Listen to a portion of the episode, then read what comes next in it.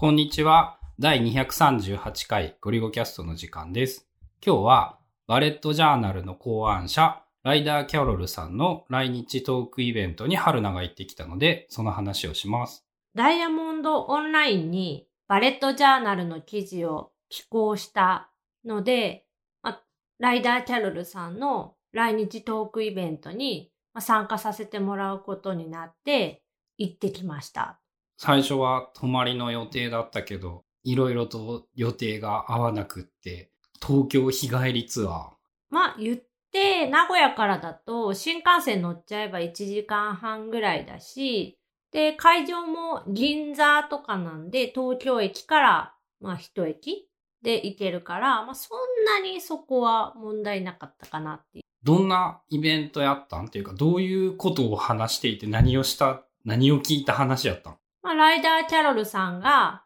来、バレットジャーナルを作った人やんな。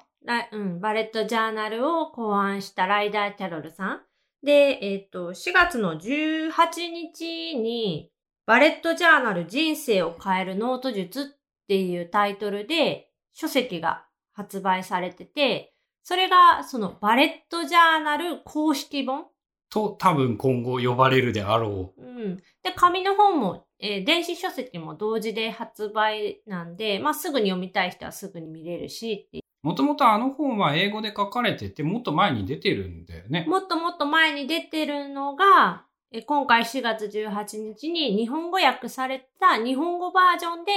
日本で発売されてる。もう世界各国で結構二十何カ国で発売はされてて、それぞれの言語で。かなり多分売れてるっぽい。儲かってそうですな。で、すげえ偶然に、その、昔たった一度の人生を記録しなさいの編集をしてくれた人が、メインの編集なのかな？よくわかんないけど、割と大きく関わっているみたいで、その縁で、春菜の書いたゴリゴ .com のバレットジャーナル記事を見つけて、寄稿してくれませんかっていう話があって、その流れで来日のイベントにも行けた。当日は銀座で、お昼から2時間ぐらいだった。で、どういう話をしたの？聞いたのまあその考えるにあた初めてそのバレットジャーナルっていうシステムっていうのかな。あの仕組みを作るためにどういうことを苦労しましたかとか、例えばそのバレットジャーナルに使うノートってどういうのが向いてるんですかみたいなのとか、ライダー・キャロルさん自身はどういうタイミングでこう書いてたりとか、どういうノートを使ってやってるのかとか、そういう話？それは誰かが質問をする？なんて言うんだっけ？ど、どういう形式って言ったらいいんだ？ライダー・キャロルさんと司会進行とか質問役の人っていうのがいて、そこに話を聞いて、なんか印象に残ったのはどんな話だったの？いっぱいメモ取っとるね。まあ、印象に残った、大体その本に書いてある、まあ、内容から、ちょっと深掘りして、ライダー・キャロルさん自身が話してくれるっていう感じだったから、その特別新しいことっていうのはまああんまりないけど、その考案者から生声で。生声で聞けるっていう。え、本人はどういう感じの人だったの？なんか、その勝手な印象だと物静かな青年みたいなイメージなんだけど。でも割とそういう感じではあるかな。で、今回、そのセミナーっていうか、そのイベント中、えっと、ノートを取るのに、今回はノータビリティっていう iPad のアプリを使ってノートを取っていて、ノータビリティのいいところは、録音をしながらノートが書ける。メモが書ける。よく紹介してるよね。あれは珍しいんだよね。しかも、ノートをなぞると、その、なぞるって言わないのか。書いてるところと音声が連動するんだよね。音声を後から再生したときに、どのタイミングでどこのメモが書いてあるかっていうのが、まあ、わかるような仕組みになっていて、例えばその、音声メモを取って、内容を確認したいなって思ったときに、あの内容どのあたりで話してたっけってわかりにくいけど、このノータビリティでメモ取りながら録音をしておけば、この内容のところはだいたいこの辺っていうのがすぐに探せる。まあ、せいぜい前後その数秒ずれてるとか、そういうレベルしかない。で、結局1時間半、そのライダー・キャロルさんが喋ってる間中ずーっと録音しっぱなしで、で、さらにこれ、ノータビリティのアプリ、バックグラウンドでもずっと録音し続けてくれるから、ノータビリティのアプリじゃないアプリを使ってても、ずっとそのオフっていうか、ストップするまではずっと録音し続けてくれ。ああ、他ことやってても、録音は録音でちゃんと進んでて、で、それなりに聞ける音だった。ちゃんと聞けた。その自分の耳に聞こえてくる音なら、まあ大体認識できるぐらい。で、は iPad マイクが優秀なの。1時間半と取り続けてて、で、さらに、えっ、と、その間、ノータビリティでメモ取ったり、プロクリエイトでそのイベントの様子のイラスト、絵を描いたりしてたけど、90%、電池のその減り具合っていうのも90%から73%ぐらいに減っただけなので、そんなにめっちゃ電池を食ったっていう印象もなく、4、5時間ならぶっ続けでやっても問題はない。多分大丈夫。まあ、ただ iPad Pro 11インチを使ってるっていうのもあるから、その過去のバージョンの iPad とかでやるとまたちょっと違うとは思うけど、少なくとも今自分が使ってる環境で言ったらもう2、3時間のセミナーならもう何も考えずにトリッパで全然問題ないかなって。なんか iPad の充電器も気合い入れていろいろ持ってったけど使わんかったっつってたもんな。そう、アンカーから出た新しいあの、パワーコアフュージョンの、えっと、USB-C タイプ？MacBook Pro とかも一応充電ができるあの、モバイルバッテリー兼 AC アダプターっていうのかな、説明としては。あれの新しいモデルが Apple Store 限定でなんか1万円ぐらいする超高級品なんだけど、めっちゃ荷物減らせるやん、MacBook のアダプターいらんくなるやんっていうので買って初めて使ったのがそれかな。で、もともとはパワーコアフュージョン5000っていうモバイルバッテリー、出力の穴っていうか、端子自体は USB-A タイプしかないやつをずっと使ってて、気に入りすぎて一人一台ずつ持ってるぐらいのやつなんだけど、それの新型っていうのかな ?USB-C に対応したやつで、これなら iPad も多少早く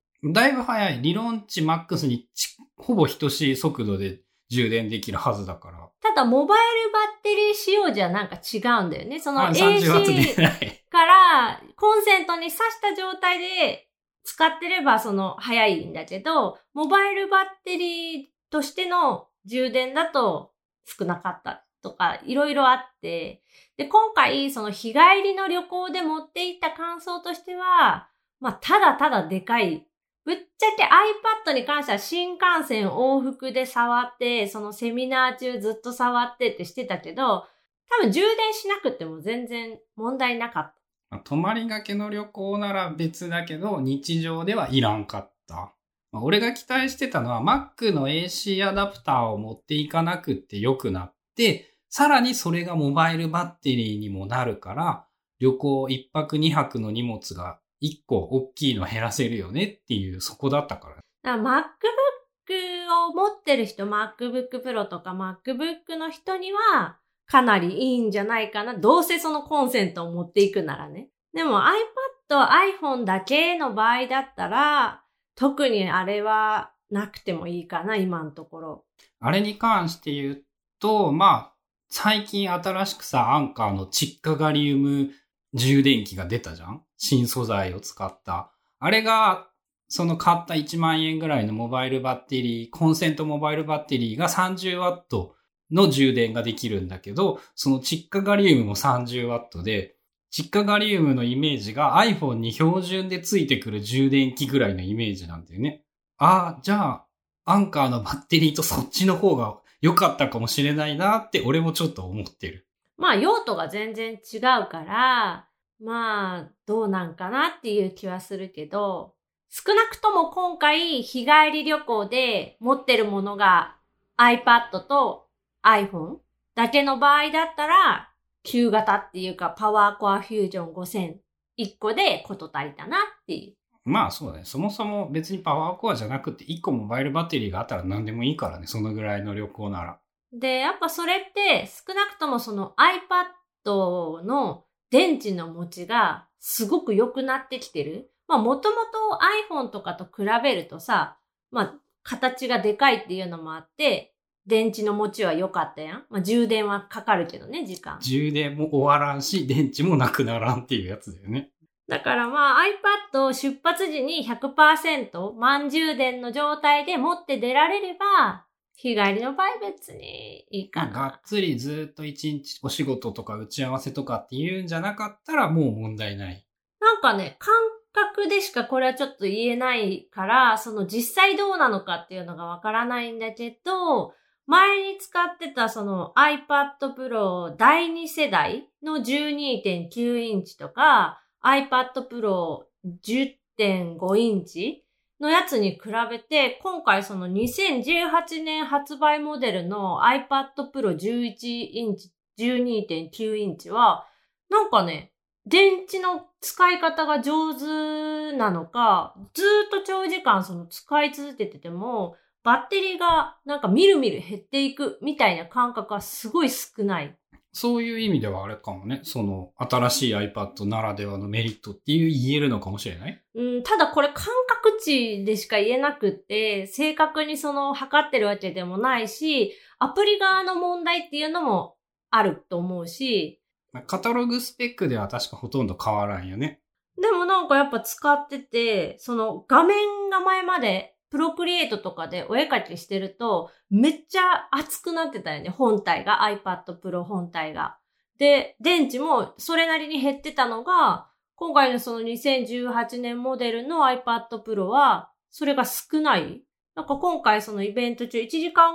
多分ぐらいプロクリエイトで書いてたのかなだけど全然そんなあっちっちになることもなく、バックグラウンドではノータビリティで録音しつつ、プロクリエイトで絵描いてても、その90%から 73%? 20%減ってないぐらい。うん。で済んだから、あ、これなら全然なんかいけるなっていう。まあ、結論として、アンカーの1万円のバッテリーがいらんかったんじゃないかってことだね。今、私の環境ではいらないという結論に至りました。今回の旅行に。多分泊まりでもいらんよね。多分いらないね。その一晩かければ、パワーコアフュージョンの5000で USB-A から USB-C のそのケーブル使って充電しても一晩かければ満充電できるから、ちっちゃい方がいい。うん。やっぱね、重たいっていうのと、かさばる。まあ、両方同じ意味だけど。で、今回その新幹線のコンセント口に、その新しい方のアンカーのやつを挿して使ったら、でかいよね。でかいのと、あと、その、本、そのバッテリー本体自体の重みで、結構斜めになって、よく MacBook Pro とかのあの充電器とかでもさ、なるな。刺すと、その自分の重みでちょっとずれるやん。あれにまさになってて、なんか、ちょっといまいちだなっていう。ということで、なんか、旅行用のモバイルバッテリーの話になってたんですが、東京でバレットジャーナルの考案者ライダー・キャロルさんのイベントに行ってきたっていうお話でした。